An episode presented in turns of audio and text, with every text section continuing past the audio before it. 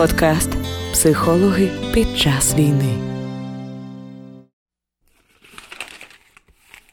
Вітаю, друзі, вітаю колеги, вітаю люди, яких я особисто не знаю. Вітаю всіх, кого знаю.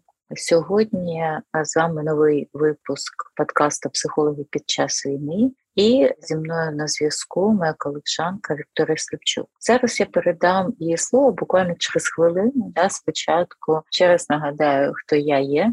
Я авторка і ведуча цього подкасту Психологи під час війни. Також е, я сертифікована в методах транзакційного аналізу в галузях психотерапії організації і являюсь попередньою тренеркою супервізоркою в цьому виді транзакційного аналізу і якраз в цих же галузях психотерапії організації. Це вже другий сезон психології під час війни. Зараз багато що заважає мене його записувати випускати так часто, як це робила в прошлому році. Я продовжую це робити і планую планую де не зупинятися. Отже, зараз я хочу передати слово Вікторії, і Вікторія, прошу тебе привітатися і розповісти чуть про себе, а хто ти є з професійної ідентичності, з особистої частини себе. Привіт. Привіт, Роксана, привіт всім. Дуже рада бути тут. Мене звати Вікторія. Я почну, мабуть, з професійної частини тому що це підкаст психологи під час війни. І отже, я психолог. Я вже три роки маю особисту практику, веду клієнтів. Я також арт-терапевт, також people-партнер і коуч по попередньому досвіду.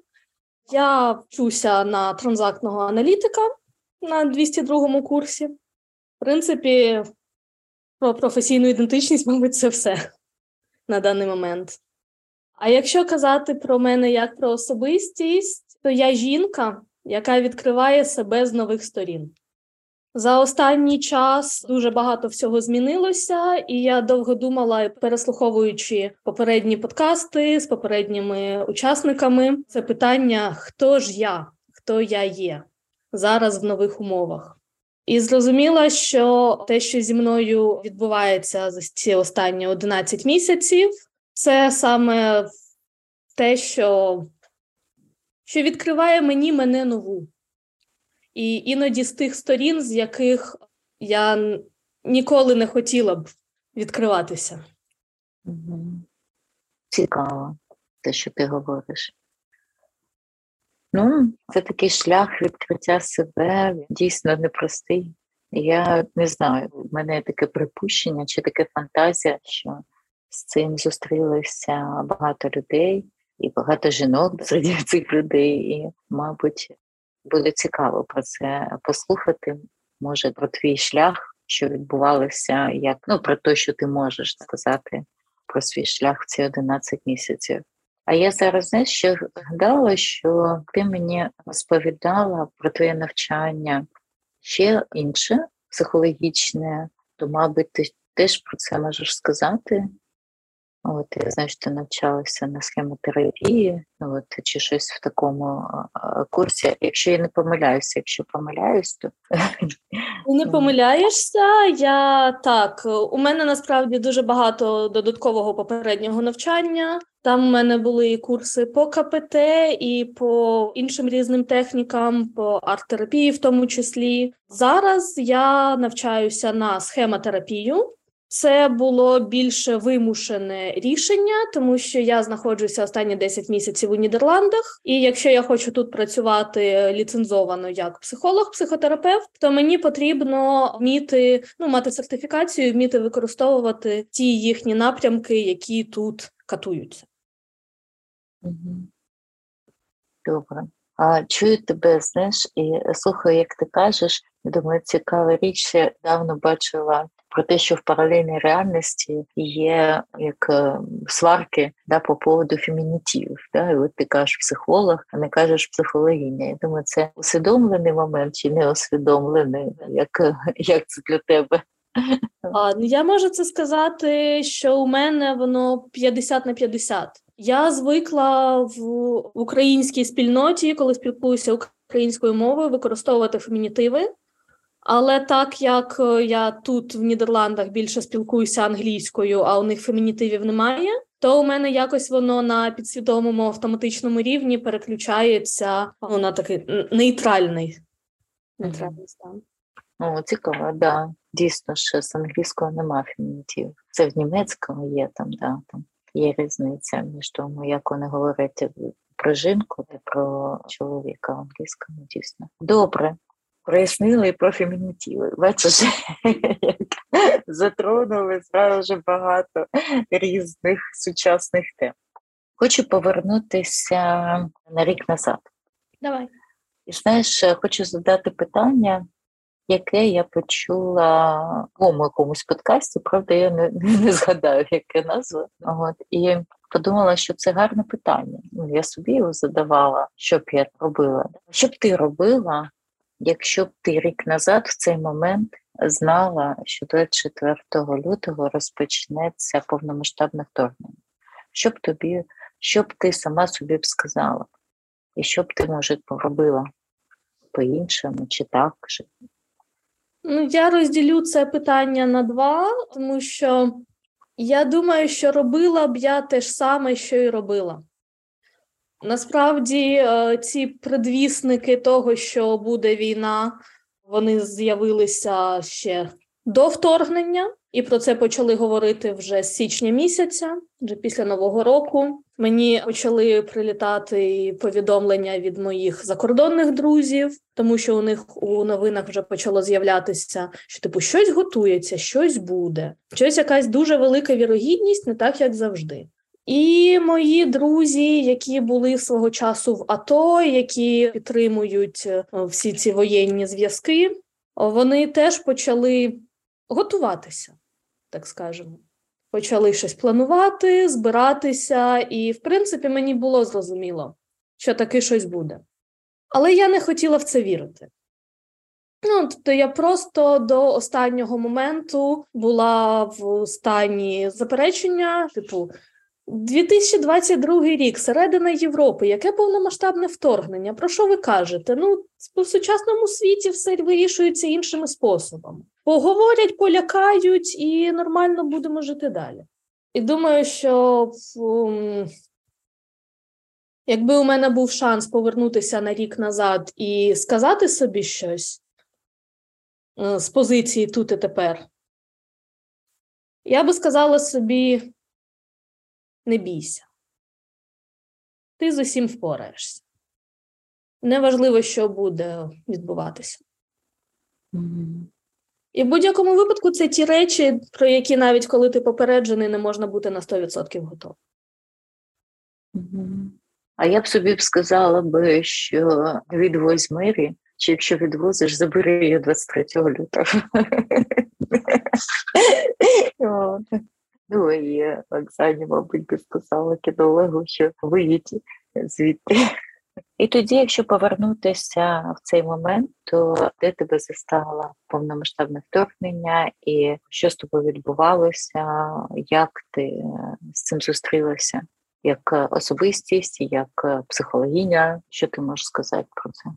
Початок е, повномасштабного вторгнення застав вдома. Я тоді якраз е, жила трошки у батьків, вирішували сімейні питання. І я прокинулася о п'ятій ранку від звуків вибухів.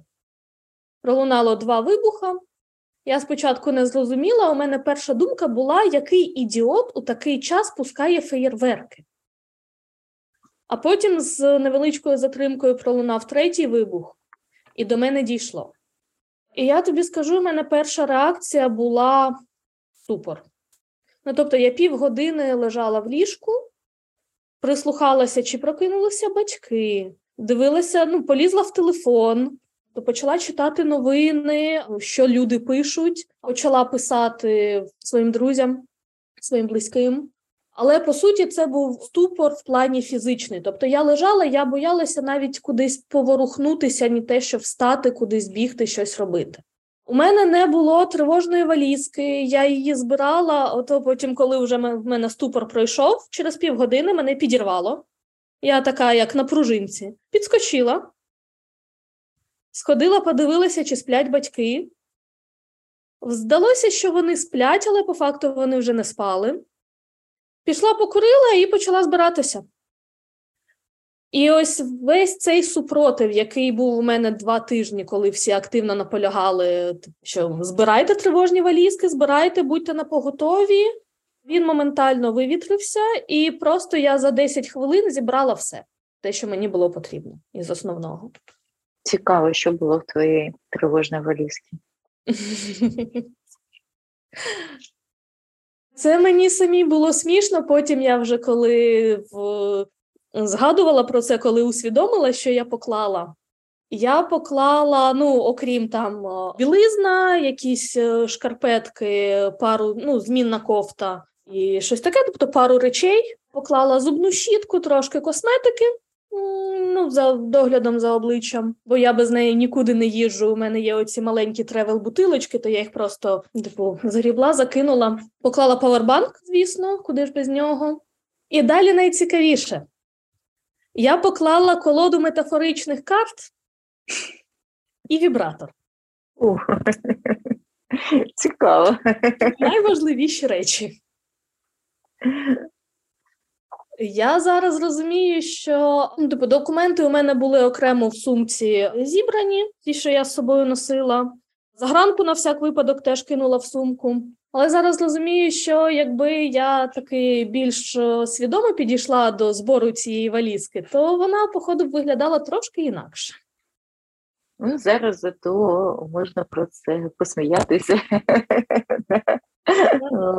Подивитися, що що людина може в стресі покласти в свою тривожну валізку. Якщо піти в другу частину мого питання, як психологіня, ну от ти ж працюєш з людьми, тебе на той момент е, якісь були відношення з клієнтами, то як ти це розрулювала? Це не про клієнтів, про це що що ти можеш сказати ну, про цю частину своєї роботи? У мене повинна була бути клієнтка якраз в той день.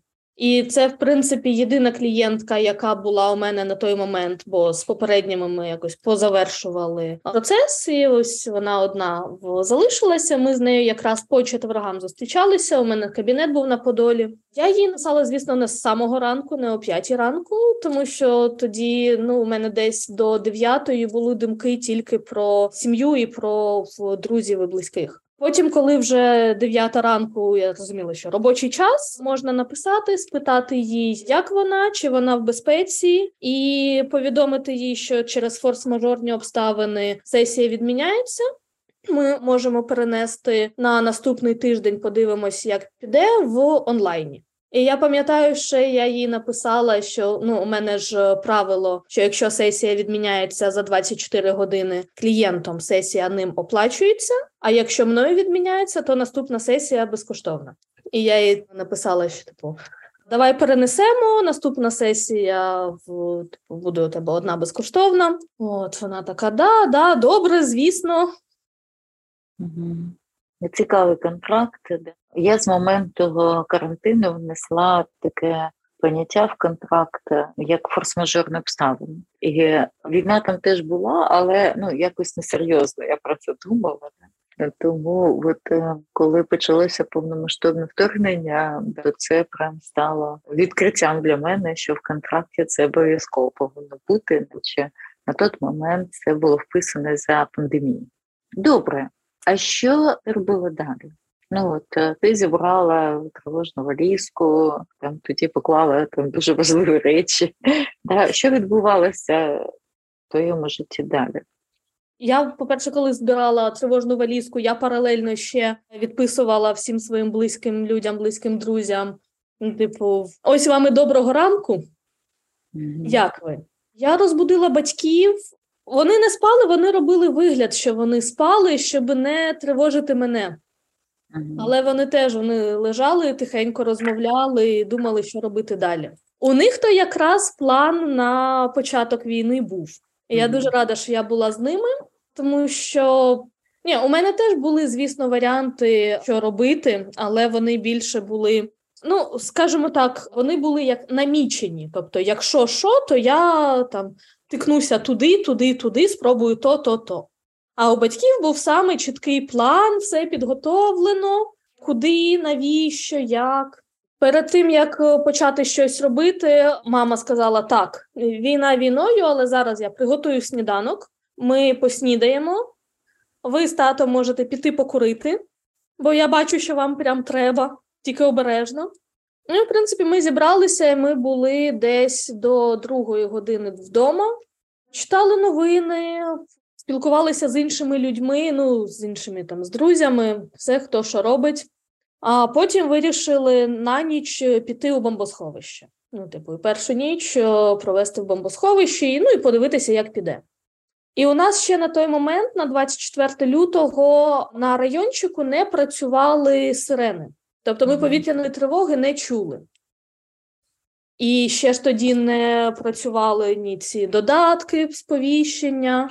Ну, тобто, про повітряну тривогу можна було дізнатися тільки якщо хтось про це скаже, що ось там десь поруч вони чули сирену. І ми вирішили, що так як ми нічого ну, не розуміємо, не чуємо ні тривог, ні, ні як воно буде ця ніч, то вирішили піти у бомбосховище. У мене батьки працюють у школі, і так як тато у мене зав по адміністративній частині, він, в принципі, почав. Ну і насправді по школах ще, по-моєму, з осені прийшов наказ про те, щоб у кого є підвали, у кого є бомбосховища, підготувати їх, щоб вони були в належному стані. Тому, так як мій тато там все собственноручно робив, то ми чітко знали, що ми підемо туди, що там все є, там все підготовано. Це загальне бомбосховище. Ну тобто, тато пішов трошки раніше. Ми з мамою прийшли через годину, тому що він все відкрив, він там все підключив. Вони ще з іншими чоловіками. Вони дуже дуже швидко самоорганізувалися якось і там поставили в стільці, лавочки, щоб було зручно. Там поставили, щоб вода питна була, щоб чайник, щоб можна було чаю попити. То облаштували все, і от першу ніч ми провели там в бомбосховищі. Ти знаєш, в принципі, весь мій час перебування у Києві, ось перший місяць, е, я весь місяць спала там в бомбосховищі. Можеш щось сказати про цей досвід? Як це для тебе? Ти знаєш, мені було там спокійно. Я відчувала себе там захищеною, я відчувала себе серед людей. Ми там ще підключили інтернет, щоб можна було дивитися новини, Ютубчик, оце все. Я там відчувала себе корисною, тому що ми потім, десь через тиждень активних бойових дій, ми зрозуміли, що Ну, треба щось е, якось вносити свій вклад, тому що тато він одразу там підрядився і ну в ТРО його не взяли, але вони самоорганізувалися з чоловіками по району. Вони там ходили, патрулювали, вони знімали мітки, вони ловили диверсантів. Ми одного разу, якраз це перший тиждень, ми зловили у нас бомбосховище диверсантів. Два в таких хлопця, десь 20 з чимось років на вигляд, наче нормальні, а потім ну, щось відчули, що щось не те. І вирішили їх перевірити, і виявили у них саморобні бомби. А так як бомбосховище у школі, ну і в принципі, це ж в загальнодоступне, загальновідоме, скажімо так, бомбосховище. Людей перший тиждень було прям дуже багато. То да, і такі моменти були. Mm-hmm. Так от, десь через тиждень ми з мамою і ще там з деякими жінками знайомими вирішили, що треба робити щось е, корисне також, тому що ну, чоловіки вони вносять свій вклад, а ми а чому ми сидимо? І так як ми були в школі, ми в, спитали, ми отримали доступ до шкільної кухні, і ми зробили там таку як польову кухню і готували їжу для місцевих ТРО для блокпостів. Я ти, ти знаєш, я себе в принципі тоді відчувала на своєму місці. Я ще паралельно почала навчатися активно, тому що наші ж е, іноземні колеги почали проводити безплатні курси для українських психологів по кризовій допомозі, по діям психологів під час війни. От, почала навчатися і думала, що мені нормально що в я я себе відчуваю захищеною Київ, ну особливо вже коли відігнали росіян з Бучі, з Ірпіня, з окресних територій, то я вже думала, що ну, нормально, значить, все, можна виходити з бомбосховища, жити далі. Треба там якісь е, у нас же ж теж в нашій ТА спільноті почали організовувати оці психологів-волонтерів. Ось зараз буду вилазити з бомбосховища і починати жити життя, так скажемо. Тому що дуже хотілося допомагати. Я розуміла, що я, в принципі, ну як мені здавалося, як відчувалося, що я нормально справляюся. Тому що у мене була підтримка, підтримка дуже багатьох людей, дуже багатьох друзів. І так, це ж якраз був той час, коли питання, як ти, це було дуже часте питання, і воно більше трактувалося, як я тебе люблю. Я якраз хотіла запитати, коли що ж змінилося? Ти от якраз почала про це говорити, як на упередження пішла да, там про моє питання. Що відбулося, як ти стала себе відчувати? Чому ти вирішила виїхати з Києва? Що змінилося? Цей перший місяць, е, той час, коли я спала в бомбосховищі, я в принципі нормально спала. Я не чула, ну навіть вже коли у нас на районі сирени полагодили, то у нас не було чутно ні вибухів, ні сирен. Ну, тобто я нормально спала, і, в принципі, до моменту, поки я в черговий раз не прокинулася о п'ятій ранку від вибухів, від звуків вибухів, а це якраз тоді щось в районі Сакарків прилетіло. І нам було дуже чутно, там не така велика відстань. Угу. І коли я зрозуміла, що я знову о п'ятій ранку прокидаюся від вибухів, але це вже я в бомбосховищі, і я вже в місці, в яке я вважала безпечним, я зрозуміла, що, що немає безпечного місця. Знаєш, зараз ми з тобою записуємо цей подкаст і об'явлена третя тривога сьогодні за день, тільки що якраз про це безпечність, ну про безпечне місце. І тоді, коли ти це відчула, ти вирішила поїхати в Нідерланди? Чи як? Я вирішила, що мені треба виїхати з Києва хоча б на час, на якийсь час. Я планувала в спочатку поїхати до Львова і може там трошки ну, якийсь час у друзів пересидіти. Але моя мама ну, вона в принципі наполягала ще з самого початку, що у мене є друг тут в Нідерландах, який почав мене запрошувати ще до початку повномасштабного вторгнення, ще десь в кінці січня. А він вже мені почав писати, що типу, якщо щось почнеться, ми сподіваємося, що не почнеться. Але якщо що, то ти можеш приїхати. У тебе завжди тут буде дах над головою, їжа, безпека.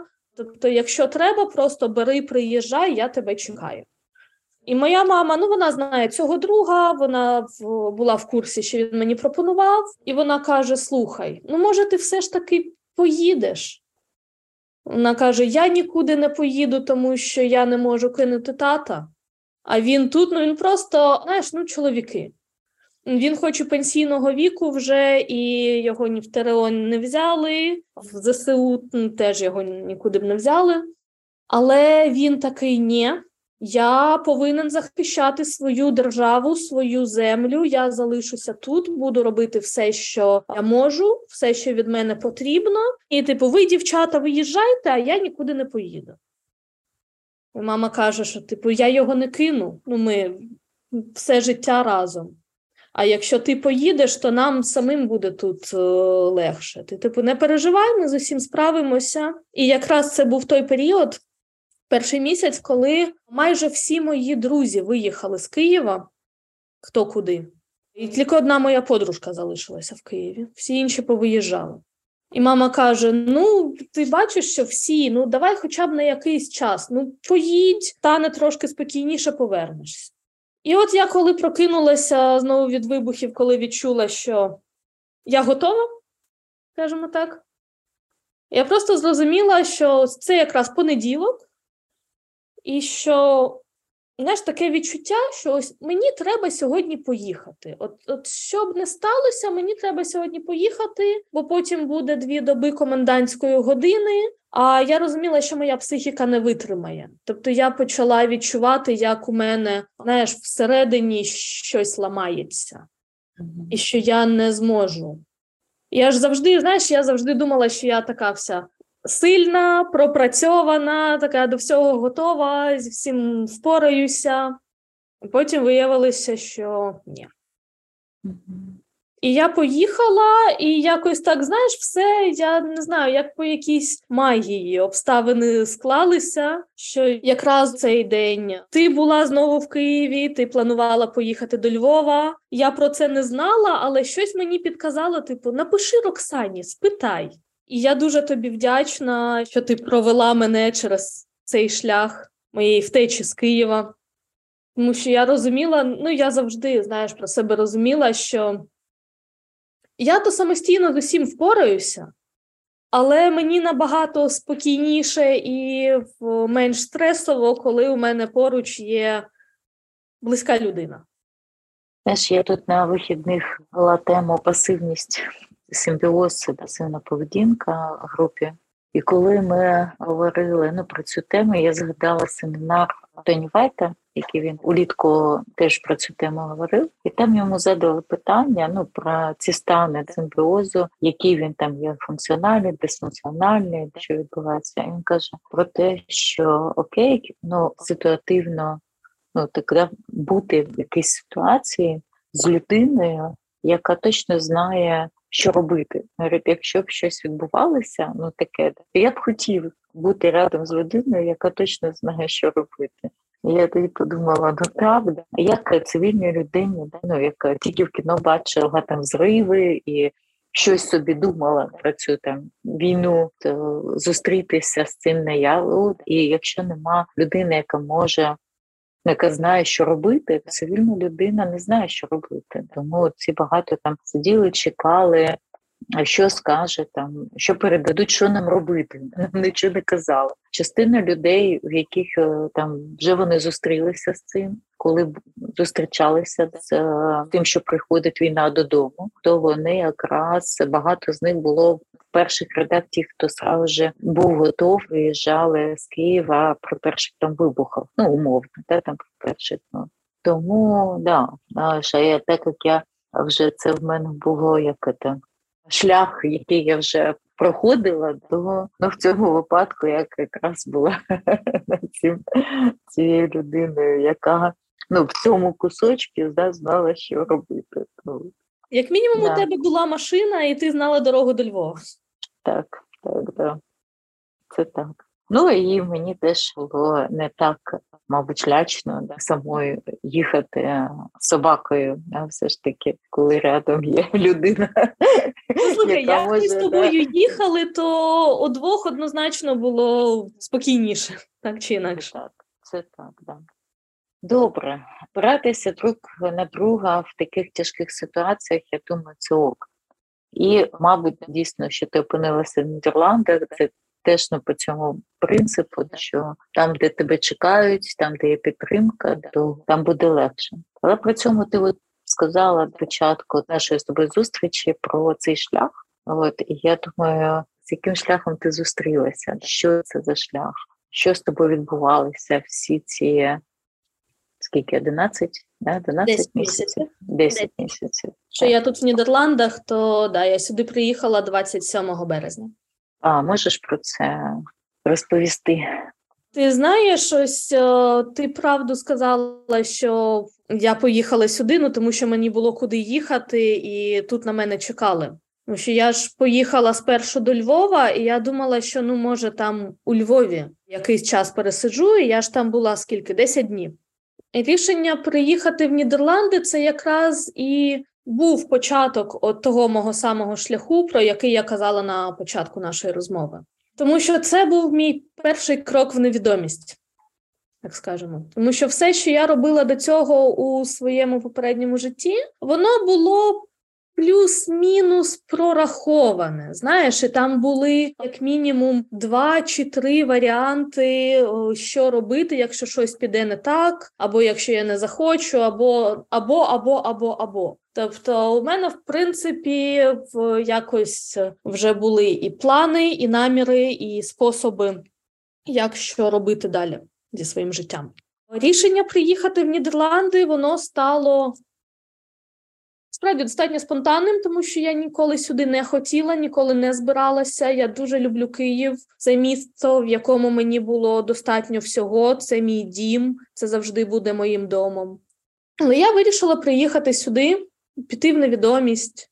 І я ще ж так приїхала. Знаєш, я приїхала не в, скажімо так, цивілізовану частину Нідерландів, тобто не в якесь велике місто, там де є якась підтримка, діаспора, чи якісь центри для українських біженців, які тоді повсемісно відкривалися. А мій друг він живе в селі, в селі під Роттердамом, причому це реально ось таке дуже глухе місце, у якому Туди навіть прямого транспорту немає. Тобі, щоб звідти потрапити в якесь місто, тобі треба на автобусі, який їздить раз в годину, їхати в інше село і там пересідати на нормальний автобус. Тут ти виходиш така за порог, переходиш через дорогу, і далі у тебе поля. Поля, вівці, качки, корови. Оця вся дика природа, яку я насправді ніколи терпіти не могла.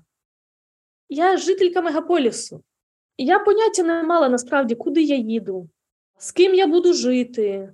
Ну, тому що друг, звісно, ми знайомі з ним були ще до цього, вже в багато років. Але по суті, знаєш, зустрічатися десь е, в Європі на вихідні потусити це одне, а приїхати до когось жити, ну прям жити, це зовсім інше, і людина ж зовсім по-іншому відкривається.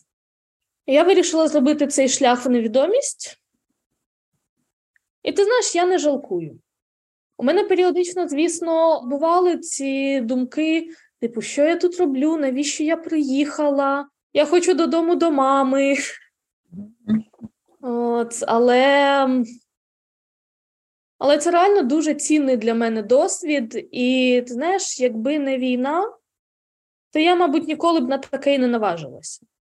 Те, що ця країна відкрила для мене в мені, із особистої точки зору особ... ну, про особисту частину і про професійну частину, ну, це прям був, знаєш, такий експрес-курс. Mm-hmm. Ну, от. Я тут, по-перше, якщо говорити про особисте, по-перше, я тут навчилася готувати. Тому О, що до цього, важливо, да. до цього я вдома, в принципі, не готувала. Я зазвичай ем, ми або замовляли їжу, або я коли з бабусею жила, бабуся готувала, або я десь їла в кафешках, особливо коли в ІТ працювала. Я розуміла, що мені реально дешевше і простіше піди кудись поїсти ніж робити це вдома.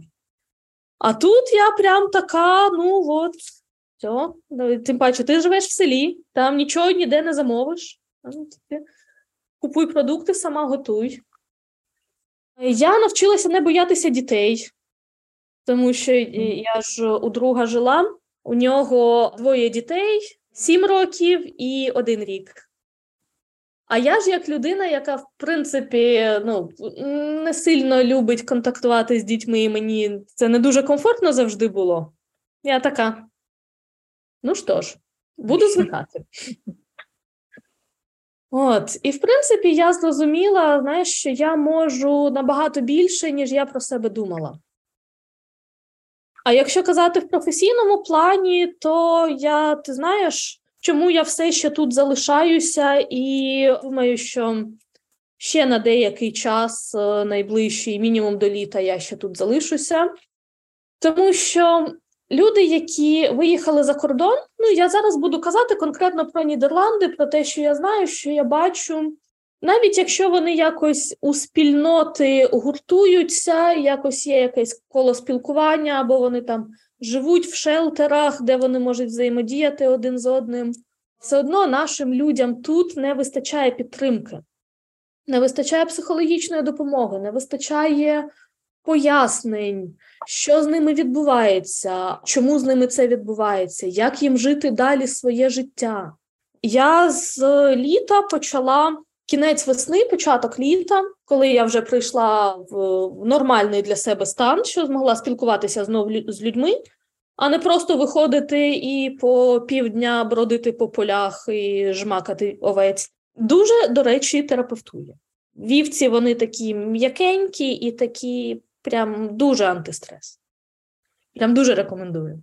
Десь знайдіть десь вівцю, просто помацайте, це прекрасно. Я коли жила в Німеччині, то я жила ж на кордоні з Нідерландами, і там якраз там, де я жила, то там було багато коней і одна ферма з коровами.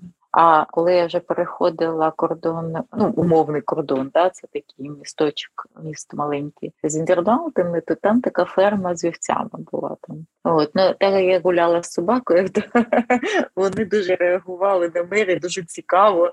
Вони гуртувалися, переслідували нас, коли ми йшли вдов бліяли таке. Та я думаю, що вони думали, що вона вовка. Ну, вона схожа. да, да. Да. Ну, якийсь ген, да, вони відчували. Mm-hmm. Ну, от, Тому вівець бачила, але пожамкати їх не мала нагоди. Ну, я запам'ятаю цей лайфхак, може колись добре. Да, Я просто коли це для себе відкрила, я потім ходила всім розповідала про цей унікальний досвід. Так от, я коли повернулася до плюс-мінус стабільного стану сама, зрозуміла, що мені треба якось вибиратися з села, по-перше, ну, конектитися з іншими людьми, якось знаходити в спільноту. І мені пощастило, що я жила, вже зараз живу, вже переїхала в саме в саме місто, в Роттердам, і у нас тут є український дім. Український дім це унікальне місце, якого немає, в принципі, більше ніде в Нідерландах. Ми зібрали під своїм дахом волонтерів, які допомагають людям з будь-якими питаннями. Ми зібрали відповіді майже на всі розповсюджені питання, які могли. Ми е, надаємо допомогу юридичну, адміністративну, психологічну, поміч по дітям. Ну там якісь майстер-класи проводимо. У нас є банк одягу, де люди можуть просто прийти і взяти собі одяг, якщо вони в скрутному становищі. У нас є мовні курси, у нас є різні, різні, різні, різні події, які ми влаштовуємо для українців тут. І до нас приїжджають люди, в принципі, з усіх Нідерландів. От я дуже рада, що я знайшла це місце, що я стала частиною команди, бо там я почала я почала спочатку волонтерити як е, просто психолог-консультант, неформальні консультації, там якось вислухати, заспокоїти, стабілізувати. Тому що я ж тут в Нідерландах не маю права саме практикувати як о, приватний психолог. Але в такому форматі можна. І я вирішила, що якщо я можу це робити, то я буду це робити. І я зрозуміла, наскільки наскільки я потрібніша тут, ніж зараз е, ну, вдома в Україні. Тому що вдома, знаєш, я спілкуюся із мамою, і з друзями, і я розумію, що вони там всі, в принципі, так чи інакше, вони заодно. Вони вже навчилися з цим жити, навчилися один одного підтримувати, і плюс е, є ж дуже багато служб, в тому числі психологічних, які в Україні надають допомогу. А за кордоном цього всього менше. А наші люди, незважаючи на те, що ми не чуємо кожного дня сирен, і у нас немає загрози, що в нам на голову ракети прилетять, нам все одно тут важко. І у нас накладається на травму війни ще й травма адаптації. І переїзд в нову країну, яка тебе наче приймає, наче дає тобі всі умови для нормального життя, а по суті, не так вже і приймає. І коли ти ніколи не хотів тут опинитися, і це було вимушене рішення не по своїй волі, то ти знаєш, я рада, що я можу допомагати нашим людям тут. Я зараз перейшла вже на, скажімо так, для мене це знову ж таки про мій шлях на більше level up. Я вже не просто в. Допомагаю людям виговоритися, ну тобто вислухати їх, там якось стабілізувати якесь таке кризове консультування. Я зараз перейшла більше в просвітницьку діяльність, і моя основна задача зараз це ділитися інформацією. Тому що ми зараз знаходимося у перехідному періоді, коли знаєш, вже люди, які залишилися тут, вони прийняли рішення залишитися тут, а вони тут вже достатньо давно. Тобто нових е, біженців майже не прибуває. Ті, хто хотіли поїхати, вони поїхали. Перші емоції, цей шок від е, війни, від всіх подій, він пройшов і поч... і змінилися потреби. Зараз у людей потреби реально в допомозі по адаптації. А так як я співпрацюю з дуже багатьма організаціями, в тому числі громадськими організаціями, державними організаціями, і я маю змогу знаєш, здобувати інформацію, то я вирішила, що для мене зараз дуже важливо передавати цю інформацію на широкий загал. Тому я влаштовую різні івенти, поки в Укрдомі, але ось з наступного місяця плануємо онлайн запускати івенти по адаптації, по культуральній різниці, по інтеграції, по якимось лайфхакам життя в Нідерландах, по як тут себе краще почувати, так скажемо. Про той самий пошук роботи. Ось мені мій бекграунд в HR дуже допомагає. Тобто я зараз перейшла в ось в таку діяльність, де я можу вже не точково підтримати людей, а більше глобально. І ось реально, я коли розумію, що до мене приїжджають е, люди, знаєш, з на мої майстер-класи, на мої лекції з північної частини, яка там щось 300 кілометрів від Роттердаму, ще щось. І люди приїжджають просто для того, щоб послухати мене вживу і потім приходять і дякують мені за те, що я роблю. Це, по-перше, дуже надихає. А по-друге, ну я відчуваю себе на своєму місці зараз. Дуже важливо те, що ти кажеш. Знаєш, я тебе слухаю і е, згадую те, що розповідали люди, те, що ти читала в книжках, те, що казав Віктор Франкл, де завжди казали, людина повинна знайти своє місце. Ну, якщо так повинна, да, так умовно я кажу зараз це знайти своє місце і бути на своєму місці. То добре, що на сьогодні ти його знайшла. Воно буде завтра, то ну, ну життя покаже, бо зараз далі, да. Да, все це змінюється. Але на сьогодні ти його знайшла, і в цьому твоя сила і на це можуть спиратися люди. Ну і тому вони їдуть до тебе, тому що в тебе є ця точка опори. Ти знайшла своє місце тут і зараз. Це твоя сила, твій ресурс. Я б хотіла, знаєш, тут трошки ще повернутися до питання про мій шлях. Угу. І ще трошки додати про це оцю професійну частину як частину мого шляху. У мене тут просто з'явилась можливість, по-перше, спробувати себе у тих ролях і у тих справах, у яких мені давно хотілося, але постійно чи не було можливості, чи було просто банально страшно. А от ти знаєш, я тут, по-перше, тут я почала виступати перед публікою, і я зрозуміла, що мені не страшно. Я Те, що я в собі відкрила, що я можу бути гарним спікером, що люди мене слухають. Я можу бути гарним організатором. І що, в принципі, ті речі, які я дізналася про себе, які завжди думала, що типу це не про мене, що я так не можу. І оце саме те, що знаєш, чому я та жінка, яка відкриває себе з нових сторін. Ось саме тому, що тому що у мене тут є такий унікальний досвід, який на жаль, по таким поганим причинам, але я рада, що у мене є можливість його отримати. Так, дякую. Ну, прям ти так зараз як підвела ітог такий, такий зробила висновок. У нас дійсно закінчується вже наша година.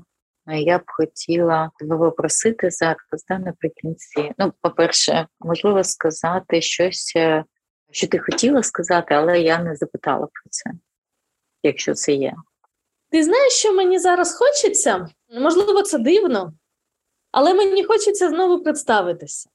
Тому що на Добре. початку на початку я. У мене, в принципі, все ще є ця проблема з тим, як представляти себе, то як говорити про себе на широкий загал.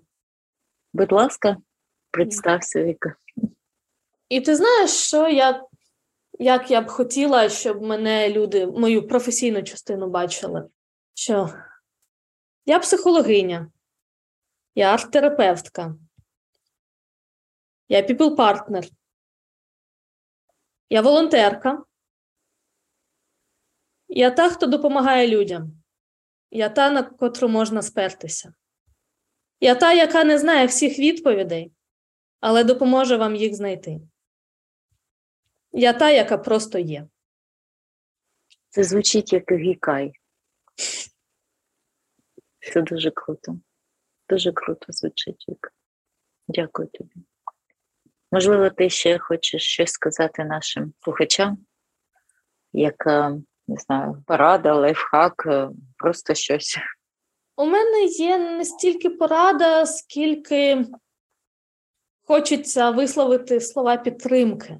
Завжди хочеться сказати, що все буде добре, ми переможемо, ми все відбудуємо. І це те, в що я вірю. Я хочу попросити всіх також вірити, тому що це те, на що ми зараз можемо спиратися, на нашу віру. І у нас можуть відняти все, що завгодно, окрім віри, окрім надії. І ця віра, вона дає силу.